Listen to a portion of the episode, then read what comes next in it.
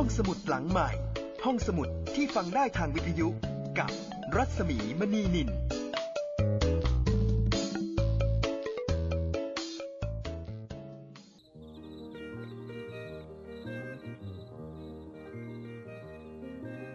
Love, it seems like only yesterday you were just a child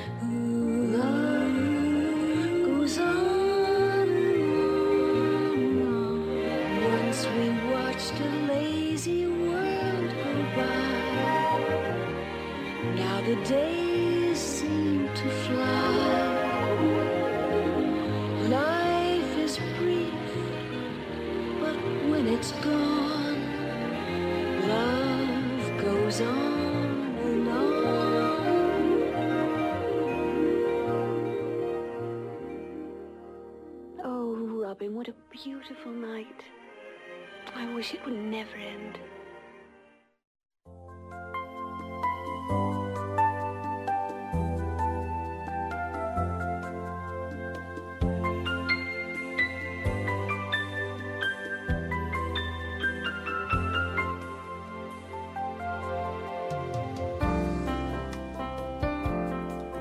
มาแล้วค่ะ ห้องสมุดหลังใหม่ได้เวลาเปิดทำการ ให้คุณได้ฟังเรื่องเล่าสนุกสนุกจากหนังสือเช่นเคย ที่นี่วิทยุไทย PBS ออนไลน์นะคะ www.thaipbsradio.com กับดิฉันรัศมีมณีนินนะคะ แล้วก็วันนี้ค่ะ เป็นเรื่องใหม่โรบินฮูดตอนที่สองนะคะ ตำนานจอมโจรนนักขมังธนู ผู้ที่ปล้นคนรวยเอาไปช่วยคนจน เป็นคนที่ต้องบอกว่าไม่ได้มีสันดานโจร แต่ถูกเหตุการณ์จับพลัดจับโผลทำให้ต้องกลายเป็นคนนอกกฎหมาย แล้วก็หนีการตามล่าจากเจ้าหน้าที่รัฐ เพราะว่าไปเผลอฆ่าเจ้าหน้าที่ของรัฐ จากนั้นก็เลยถูกตามล้างตามล่า แล้วก็ตอนนี้โรบินฮูดก็กลายเป็นหัวหน้าโจร ซึ่งมีหนุ่มฉกรรจ์ประมาณร้อยคนนะคะ ยอมเป็นลูกน้องเขา ด้วยความศรัทธาในฝีมือ ในความกล้าหาญแล้วก็ในความสามารถของเขา โรบินฮูดเป็นบทประพันธ์ของโฮเวิร์ดพิวคุณอาษาขอจิตต์เมตต์แปลนะคะ จัดพิมพ์ล่าสุดโดยสำนักพิมพ์แสงดาวค่ะ ห้องสมุดหลังใหม่นำเรื่องสนุกสนุกเรื่องนี้ ที่ให้แง่คิดด้วย เอามาเล่าให้คุณได้ฟังกัน ถ้าพร้อมแล้ว เราไปฟังกันเลยนะคะโรบินฮูดตอนที่สองค่ะ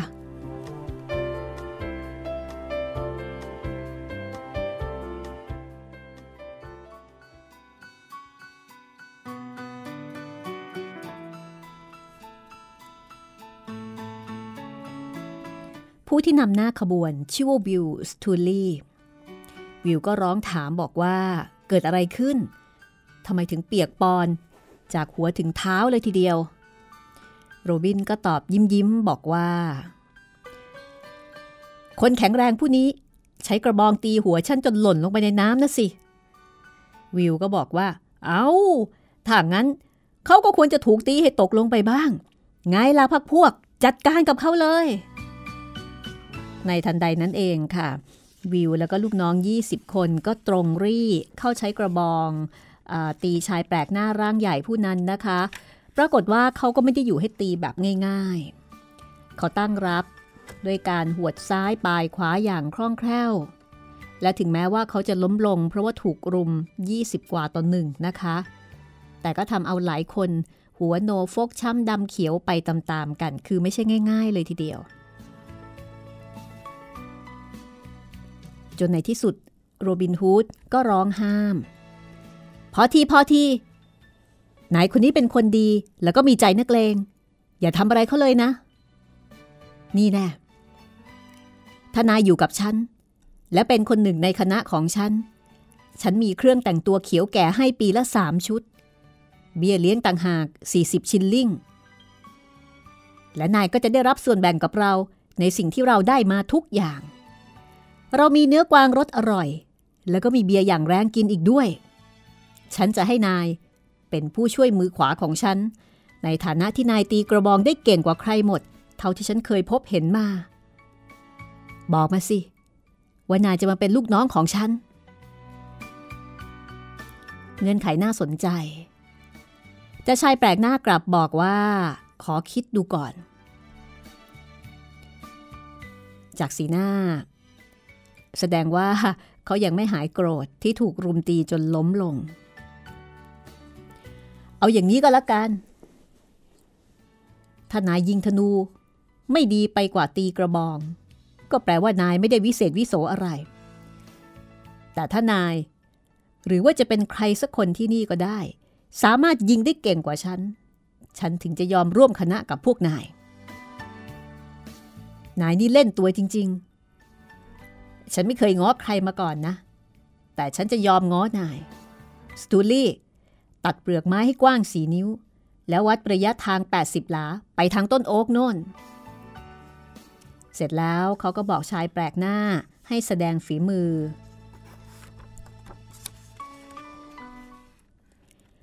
ชายร่างสูงใหญ่ผู้นี้ เลือกคันธนูที่แน่นหนาที่สุดมาจากลูกน้องของโรบินฮูด แล้วก็เดินไปยังจุดที่กำหนด ง้างธนู แล้วก็ปล่อยลูกศรพุ่งถูกใจกลางเป้าพอดีค่ะ แม่นมาก ลูกน้องของโรบินฮูดต่างก็ปรบมือยกย่องต่อการยิงที่แม่นยำครั้งนี้ คราวนี้ถึงเวลาที่ท่านจะต้องแสดงฝีมือบ้างแล้วล่ะ แล้วจะได้รู้ว่าใครจะเหนือกว่ากัน ชายแปลกหน้าร้องท้าทายโรบินฮูด นายยิงตรงเป้าเพ่งออกอย่างนั้น ฉันไม่มีทางทำได้ดีกว่า เอาละแต่ฉันจะลองพยายามดู จากนั้นโรบินก็ใช้ธนูของเขายิงลูกศรบ้าง ปรากฏว่ามันพุ่งตรงไปยังจุดเดียวกัน แล้วก็ผ่าลูกศรของอีกฝ่ายออกเป็นชิ้นเล็กชิ้นน้อย โอ้โห บรรดาลูกน้องต่างกระโดดโลดเต้น ตะโกนเซ็งแซ่ ต้อนรับการยิงด้วยฝีมือเชี่ยวชาญของหัวหน้า ชายแปลกหน้าถึงกับตะลึง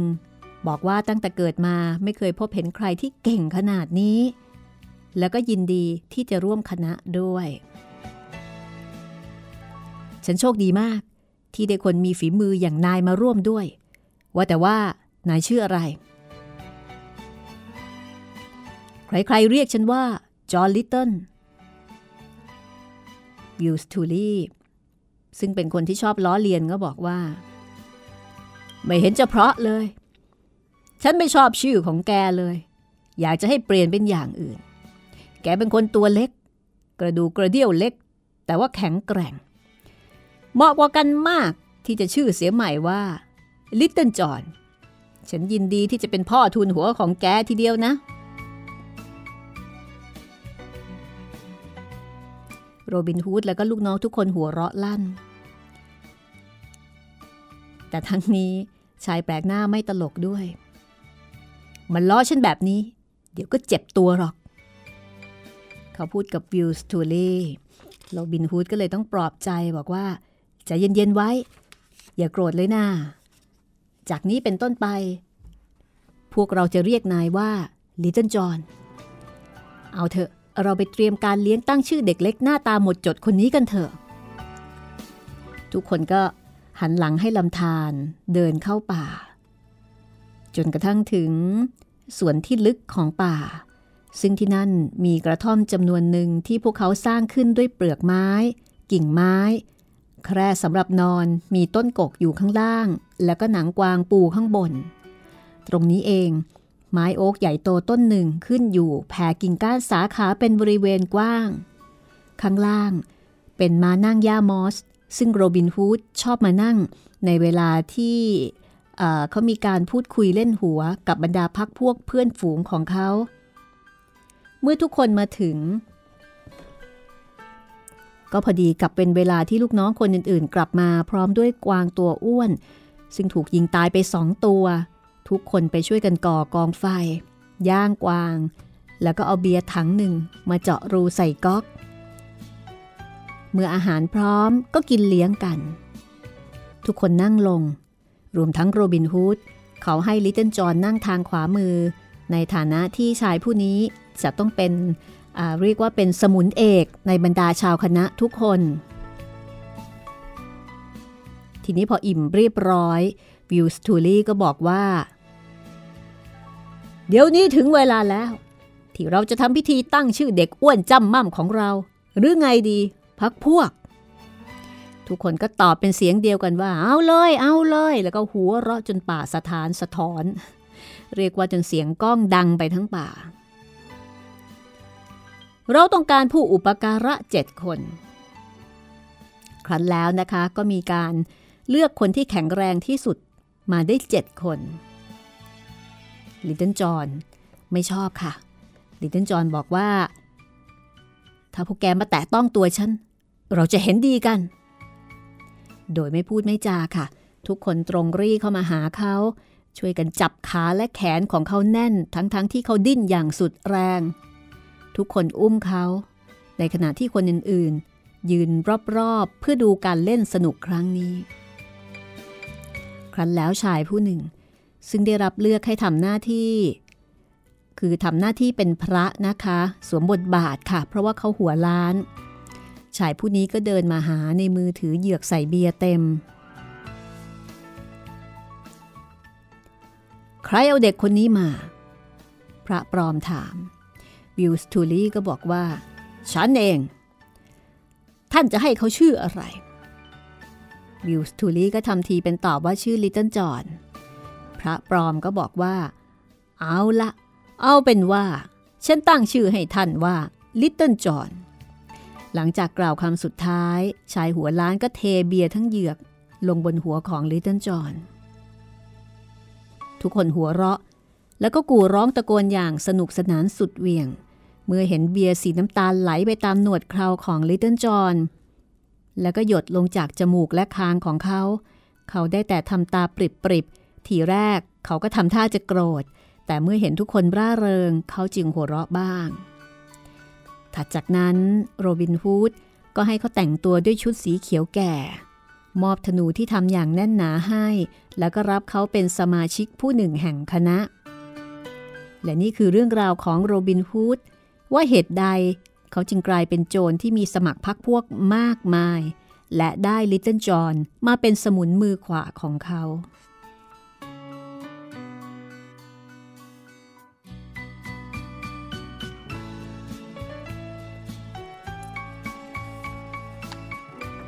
อย่างที่ได้ทราบมาแล้วนะคะว่าโรบินฮูดเนี่ย มีค่าหัว 200 ปอนด์ค่ะ ข้าหลวงนอตติงแฮม ก็พากันสบทสบานบอกว่าจะต้องจับโรบิน ด้วยเหตุสองประการ คือ 1. อยากได้เงิน 2. ผู้ตายเป็นญาติสนิทของเขา แต่ในตอนที่พูด ข้าหลวงไม่รู้ว่า มีชาวคณะมากมายอยู่ในป่าเชอร์วูด เขาคิดแต่ว่าเขาจะต้องหาคนไปจัดการกับโรบินฮูดซึ่งเป็นมนุษย์นอกกฎหมายให้มันจบจบไปสักที เขาก็เลยประกาศให้รางวัล แก่ผู้มาทำหน้าที่นี้ 200 ปอนด์แต่ว่าบรรดาหนุ่มๆ ในเมืองนอตติงแฮม ต่างรู้เรื่องความเป็นไปของโรบินฮูดดีกว่าข้าหลวงซะอีก หลายคนหัวเราะเยาะต่อการที่จะประกาศ หาผู้ที่จะไปจับตัวโรบินฮูดซึ่งเป็นโจรที่กล้าหาญพวกเขารู้ดีว่า สิ่งที่จะได้รับจากการทำหน้าที่นี้ก็คือการเจ็บตัว ด้วยเหตุนี้ค่ะ ถึงแม้ว่าจะติดประกาศนานถึงสองสัปดาห์ แต่ก็ไม่ปรากฏว่ามีใครไปสมัครเลยแม้แต่คนเดียวข้าหลวงก็พากันแปลกใจ ว่าเอ๊ะทำไมจนป่านนี้ยังไม่มีใครมาขันอาสาไปจับโรบินฮูดนั้นเนี่ย ค่าจ้างก็ออกจะแพงต้อง 200 บอนจนกระทั่งมีลูกน้องแอบไปกระซิบบอกว่า โรบินฮูดเนี่ย มีสมุนรอบตัว และการที่ไม่มีใครมาสมัครเลยนั้น ก็เพราะว่าทุกคนเนี่ยกลัวว่าจะเจ็บตัวนะคะ รู้ในกิติศัพท์ของโรบินฮูดแล้วก็ความเก่งของลูกน้องของโรบินฮูด หมายความว่า ผู้ชายทุกคนในเมืองนอตทิงแฮมล้วนแล้วแต่ขี้ขลาดตาขาวอย่างงั้นหรือ คนพวกนี้จึงไม่กล้าร่วมมือกับพระเจ้าเฮนรี่พระราชาผู้ยิ่งใหญ่ของเรา เห็นจะต้องเอามาแขวนคอเสียบ้างไม่ให้เป็นเยี่ยงอย่าง เมื่อคนในนอตทิงแฮมไม่ต้องการรางวัล 200 ปอนด์ก็ดีแล้ว ฉันจะเอาชาวเมืองอื่นมาทำแทน ว่าแล้ว ข้าหลวงก็เรียกคนสนิทมาหา กระซิบบอกให้ไปที่เมืองลิงคอน หาใครสักคนหนึ่งมาทำหน้าที่นี้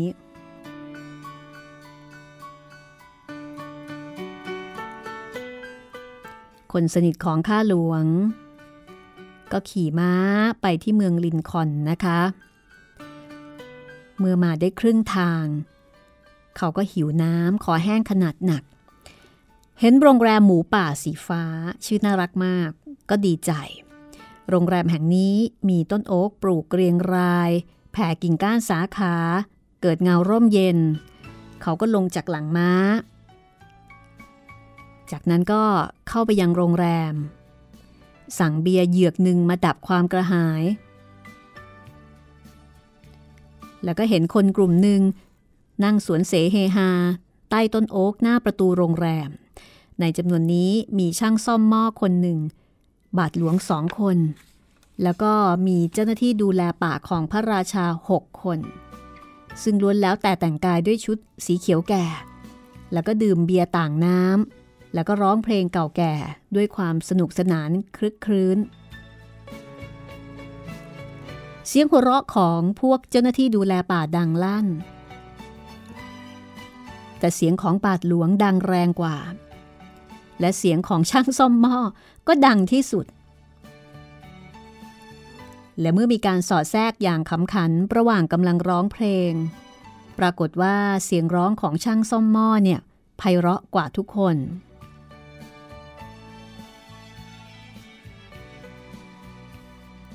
เจ้าหน้าที่ดูแลป่าคนหนึ่งก็บอกกับคนสนิทของข้าหลวงว่า มาร่วมวงกับเราเถอะพักพวก นี่เจ้าของโรงแรม เอาเบียร์มาให้อีกคนละเหยือกสิ คนสนิทของข้าหลวงรับคำเชิญแต่โดยดี แล้วก็มานั่งรวมกลุ่มกับคนเหล่านั้น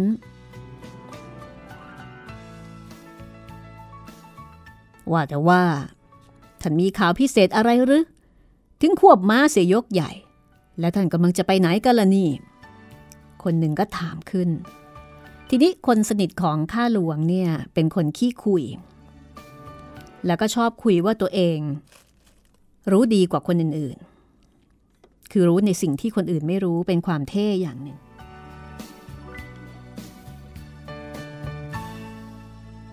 ประกอบกับดื่มเบียร์เข้าไปนะคะ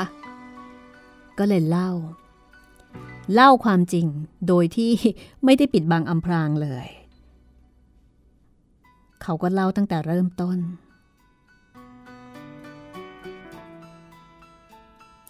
ตั้งแต่ตอนที่โรบินฮูดยิงเจ้าหน้าที่ดูแลป่า เสียชีวิต แล้วก็ไปซ่อนตัวอยู่ในป่า นอกจากนี้โรบินฮูดยังฆ่ากวางของพระราชาเป็นอาหารด้วย แล้วก็บังคับขู่เข็ญเอาเงินจากบาทหลวงจากอัศวินแล้วก็พวกเจ้าของที่ดินทำให้ไม่มีใครกล้าผ่านไปทางถนนวอตลิงหรือว่าฟอสเวย์เพราะว่ากลัวว่าจะเจอกับโรบินฮูด ข้าหลวงนอตติงแฮมก็เลยประกาศหาอาสาสมัครจับโจร แต่ก็ไม่มีใคร กล้าหาญพอที่จะมาสมัคร ดังนั้นข้าหลวงก็เลยส่งเขาไปที่เมืองลิงคอน เพื่อที่จะหาคนเก่งที่นั่น ไปจัดการกับโรบินฮูด ทุกคนก็ฟังแบบปากอ้าตาค้าง รู้สึกว่าเป็นเรื่องที่น่าสนใจ ที่จะเอาไปคุยให้ใครต่อใครฟังต่อ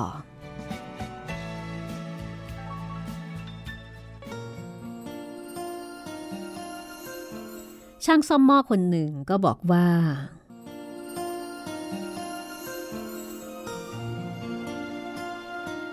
ที่จริง ฉันมาจากเมืองแบนเบอรี่ ถ้าไม่มีใครในนอตติงแฮม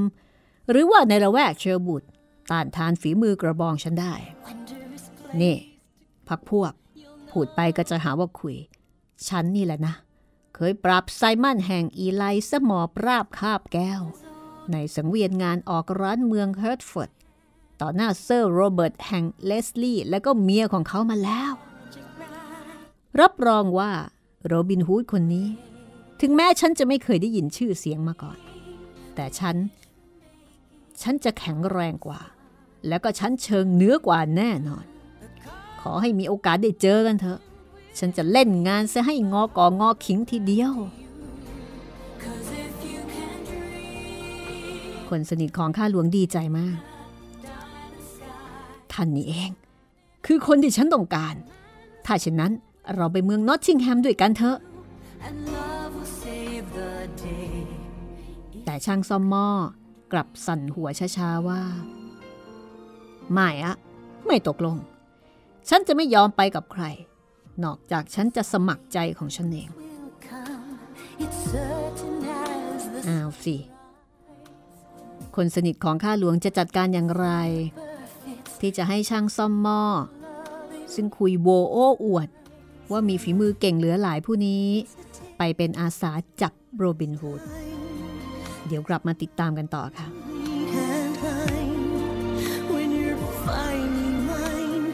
just a kiss away.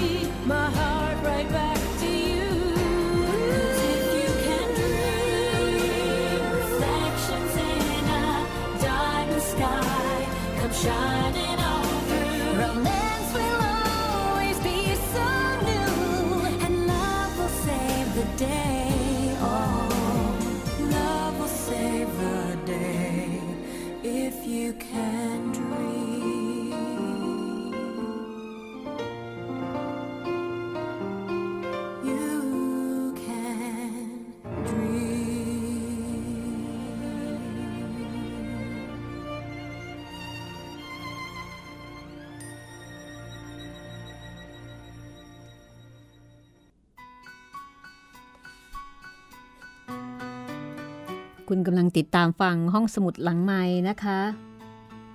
กับเรื่องโรบินฮูดผลงานของโฮเวิร์ดพิวคุณอาษาขอจิตต์เมตต์แปลสำนักพิมพ์แสงดาว เป็นผู้ที่จัดพิมพ์นะคะ กับเวอร์ชันล่าสุดของโรบินฮูดเรื่องราวของจอมโจร ผู้ปล้นคนรวยแล้วก็ไปช่วยคนจน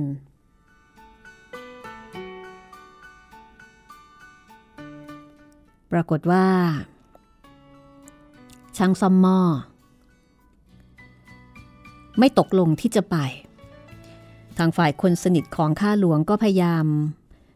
ง้องอนนะคะ ขอให้ช่างซ่อมหม้อคนนี้เนี่ยไปจัดการโรบินฮูดสักที แล้วก็เรียกช่างซ่อมหม้อว่าผู้กล้าหาญซึ่งก็ทำเอาช่างซ่อมหม้อคนนี้ถูกอกถูกใจ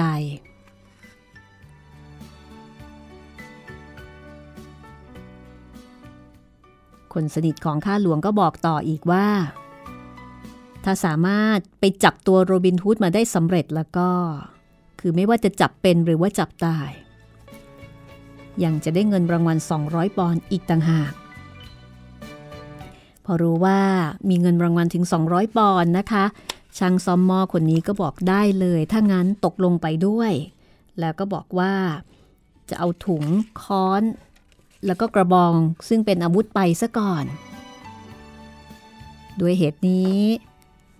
คนสนิทของข้าหลวงและช่างซ่อมหม้อ ก็ขี่ม้าตัวเดียวกัน เดินทางกลับไปสู่นอตติงแฮม เช้าอากาศแจ่มใสวันหนึ่ง โรบินฮูดเดินทางไปเมืองนอตติงแฮม เพื่อดูว่ามีสิ่งใดน่าสนใจบ้าง เขาเดินอย่างยิ้มแย้ม มาตามริมถนนบนหญ้าเขียวที่แซมด้วยต้นเดซี่เล็กๆ ชายหนุ่มก็มองไปรอบๆ เดินไปคิดไป ปล่อยความคิดให้ล่องลอย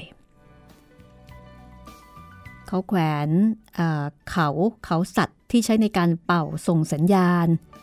เอาไว้ที่สะโพก แล้วก็มีคันธนู พร้อมทั้งกระบอกลูกศรห้อยอยู่ข้างหลัง ส่วนมือขวาก็ถือกระบองไม้โอ๊ก ซึ่งเขาก็เดินไปแกว่งเล่นไป ขณะที่เดินเข้ามาในตรอกแคบแล้วก็ทึบแห่งหนึ่ง เขาก็เห็นช่างซ่อมหม้อ เดินมาจากข้างหน้ากำลังร้องเพลงสนุกสนานเลยเชียว ช่างซ่อมหม้อคนนี้ สะพายถุงผ้าแล้วก็ค้อน และในมือก็ยังมีกระบองยาวประมาณ 6 ฟุตอยู่ด้วย สวัสดี โรบินฮูดตะโกนกรบเสียงเพลง แต่ช่างซ่อมหม้อก็ยังคงเดินต่อไปไม่สนใจ โรบินฮูดก็ทักใหม่ว่า เฮ้ยนี่นายหูหนวกกระมัง ถึงไม่ได้ยินคำทักทายของฉัน ช่งซ่อมอก็ถามบอกว่า นี่แกเป็นใคร ถึงกล้ามาขัดจังหวะเพลงเพราะๆของฉัน ฉันอยากเป็นเพื่อนกับนาย นายมาจากไหนกันช่างซ่อมอก็ตอบว่ามาจากแบนเบอรี่ ฉันได้ยินข่าวร้ายเมื่อเช้านี้ ฮะ จริงเหรอ ข่าวอะไรล่ะ บอกมาเร็วๆหน่อย โรบินฮูดก็บอกว่าคืออย่างนี้นะ ฉันได้ยินข่าวเศร้ามาละ ว่ามีช่างซ่อมหม้อสองคน ถูกทางการจับใส่คือฐานกินเบียร์ช่างซ่อมหม้อก็บอกว่า โอ้ย เป็นข่าวไม่จริง ฉันอยากจะฟาดนายให้ตัวฟกช้ำเหลือเกินที่มาพูดเล่นกันแบบนี้ ถ้าใครดื่มเบียร์แล้วโดนจับ แกเองก็ไม่พ้นที่จะเป็นคนหนึ่งในจำนวนนั้น โรบินฮูดได้ฟังก็หัวเราะชอบใจ ใช่ นายเข้าใจถูกแล้ว ฉันเองก็ชอบเบียร์เหลือเกิน ไปโรงแรมหมูป่าสีฟ้ากับฉันสิ และฉันจะเลี้ยงนายแบบไม่อั้นเลยทีเดียวช่างซอมมอก็ตกลงนะคะ รู้สึกว่าโรบินฮูดเนี่ยเป็นคนที่ดูท่าทางมีใจนักเลง ก็ชักจะชื่นชอบในบุคลิกแล้วล่ะ ก็เลยตกลงที่จะไปตามคำชักชวนของโรบินฮูดไปกินเบียร์กัน ทีนี้ ระหว่างเดินมาด้วยกันโรบินฮูดก็ถามบอกว่า ช่วงนี้เนี่ย ได้ข่าวแปลกๆมาบ้างหรือเปล่า เพราะว่าตามธรรมดาแล้ว ช่างซ่อมหม้อมักจะไปที่บ้านนั้นบ้านนี้ แล้วก็ได้ฟังเรื่องอะไรอะไรร้อยแปดพันเก้าคือโดยอาชีพที่จะต้องไปซ่อมหม้อที่โน่นที่นี่ ก็มักจะคล้ายๆ กับว่า มีความเป็นนักข่าวไปในตัวนะคะ ได้รู้ได้เห็นอะไรแปลกๆมากมายช่างซอมมอรู้สึกถูกใจในบุคลิกท่าทีของโรบินฮูดก็เลยบอกว่าจะเล่าเรื่องน่าสนใจให้ฟังสักเรื่องหนึ่ง นี่ถ้าเป็นคนอื่นแล้วก็จะไม่ยอมปริปากเป็นอันขาดทีเดียวนะ จากนั้นก็เล่าว่า เขาเองเนี่ยได้รับมอบอำนาจ ให้ทำงานใหญ่ชิ้นหนึ่ง นั่นก็คือการจับตัวโจรที่ชื่อว่าโรบินฮูดแล้วก็คุยนะคะ บอกว่าเขามีหนังสือมอบอำนาจของข้าหลวงอยู่ในกระเป๋าด้วยนะ ตีตราแดงดวงเบ้อเร่อเลยทีเดียว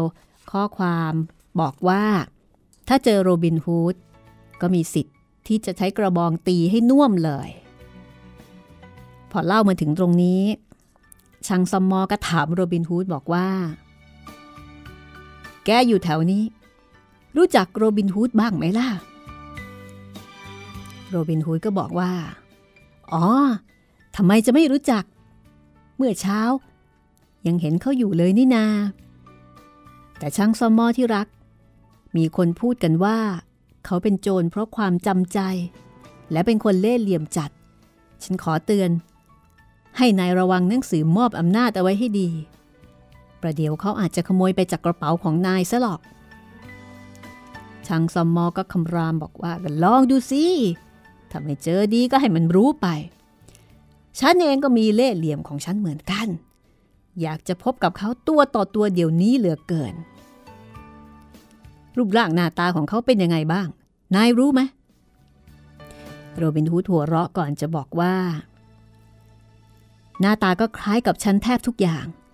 ส่วนสูง ขนาดลำตัว อายุ ก็เกือบเหมือนฉันอ๋อในตาสีฟ้าเหมือนฉันด้วยนะช่างสมอก็บอกว่า เอ๊ะ นายก็เพิ่งโตจากการเป็นเด็กหนุ่มนี่นะ ฉันคิดว่า เขาจะเป็นคนอายุมาก นวดเคราดกซะอีก ชาวนอตติงแฮม ถึงได้กลัวเกรงเขาเสียจริง ๆ โรบินทูดอธิบายบอกว่า ความจริงแล้ว เขาไม่ได้มีอายุมาก แล้วก็แข็งแรงเหมือนท่าน หากใครๆยอมยกให้ว่า เขาตีกระบองคล่องแคล่ว อย่างหาตัวจับยากต่างหากล่ะช่างซอมมอก็บอกว่า แต่ฉันคล่องแคล่วกว่าเขานะ ฉันนี่แหละ เคยชนะไซมอนแห่งอีไล ในการต่อสู้บนสังเวียนที่เมืองเฮิร์ตฟอร์ด เอาละ นายช่วยพาฉันไปพบเขาหน่อยได้ไหมล่ะ ข้าหลวงสัญญาว่า ถ้าฉันจับโจรคนนี้มาสำเร็จ จะให้รางวัลฉันถึง 200 ปอนด์ทีเดียวนะ ฉันยินดีที่จะแบ่งให้กับนาย25 ปอนด์ โรบินฮุยก็บอกว่า เอาหนังสือมอบอำนาจของข้าหลวงให้ฉันดูหน่อยได้ไหม ฉันจะได้รู้ว่าเป็นหนังสือถูกต้องแท้จริงหรือเปล่า ไม่ได้ ฉันให้ใครดูไม่ได้ แม้พี่น้องของฉัน ไม่มีใครเห็นหนังสือสำคัญนี้ จนกว่าฉันจะได้ตัวอิดโจร หรือว่าศพของเขามาแล้ว ตามใจแน่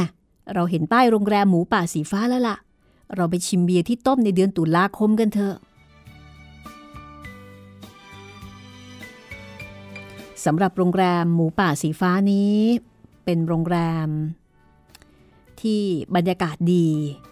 มีต้นไม้ใหญ่ห้อมล้อมโดยรอบ มีเถาไม้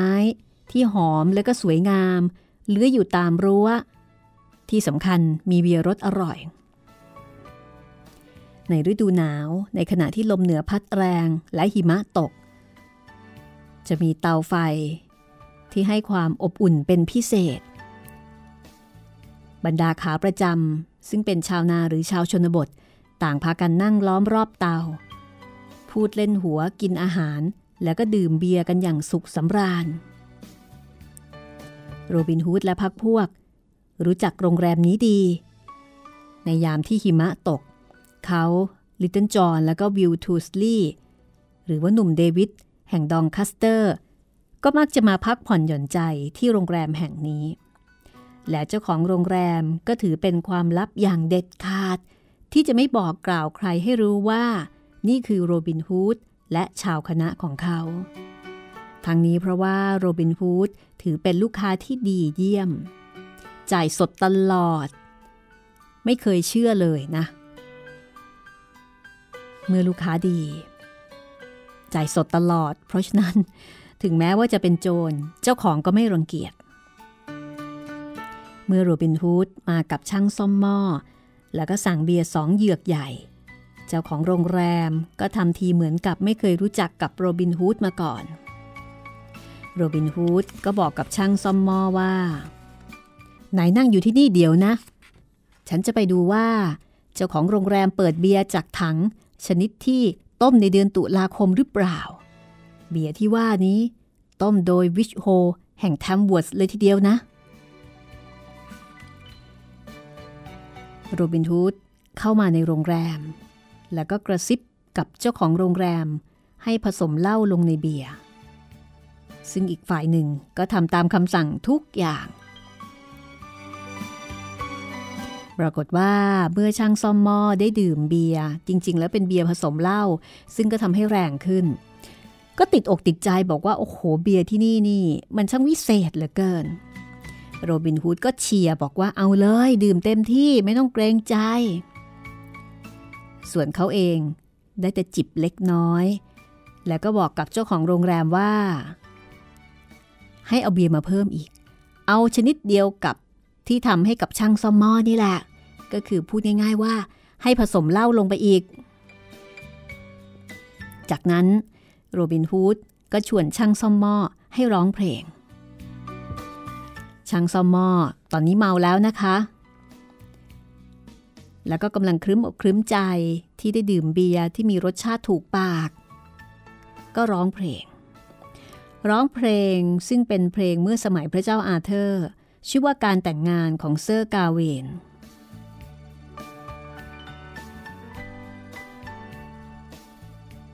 เซอร์กาเวนเป็นอัศวินและสละชีวิตให้แก่พระราชา คนที่มาอุดหนุนทุกคนนิ่งฟังเพลงอย่างเรียกว่าชอบอกชอบใจถ้าทางว่าช่างซ่อมหม้อคนนี้น่าจะร้องเพราะ แต่ว่าร้องยังไม่ทันจบอำนาจเหล้าที่ผสมในเบียร์ก็ทำให้เขาออกเสียงเริ่มที่จะอ้อแออ้อแอ และสุดท้ายก็ฟุบหน้าหลับอย่างสุขสบาย โรบินฮูดหัวเราะเสียงดังลวงหนังสือมอบอำนาจออกมาจากกระเป๋าของช่างซ่อมหม้อ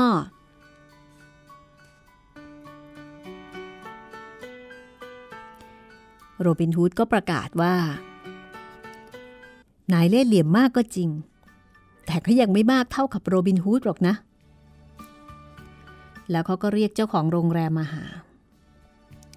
เอาสิบชิลลิงค่าเครื่องดื่มที่ให้ความสนุกแก่เราในวันนี้ไป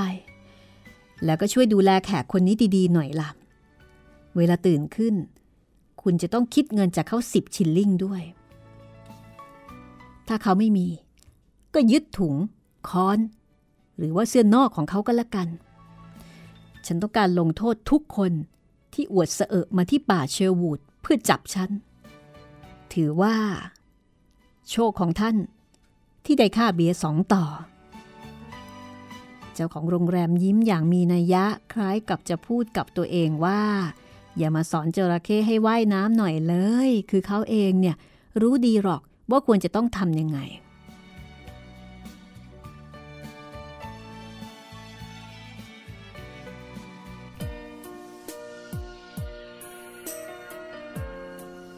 ช่างซอมมอนหลับจนกระทั่งบ่ายคล้อย พอตื่นขึ้นมา ก็งงงๆทบทวนความทรงจำว่า เอ๊ะ ตายแล้วเกิดอะไรขึ้นนี่ นึกถึงชายหนุ่มที่ร่าเริงคนนั้น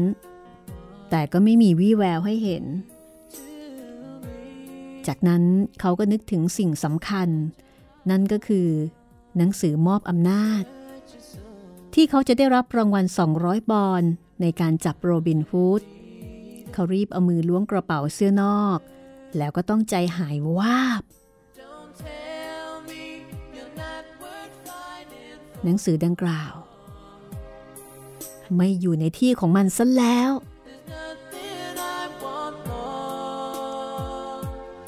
เขาผุนพลันด้วยความโมโห เรียกเจ้าของโรงแรม แล้วก็ถามว่า เจ้าขโมยที่มากับฉันไปไหน แกรู้ไหม เจ้าของโรงแรมจะตอบว่าอย่างไร ติดตามได้ในตอนหน้า ตอนที่สามโรบินฮูดผลงานของโฮเวิร์ดไพล์คุณอาษาขอจิตต์เมตต์แปลสำนักพิมพ์แสงดาวจัดพิมพ์ ห้องสมุดหลังไม้เล่าให้คุณได้ฟังค่ะ วันนี้หมดเวลาแล้วนะคะ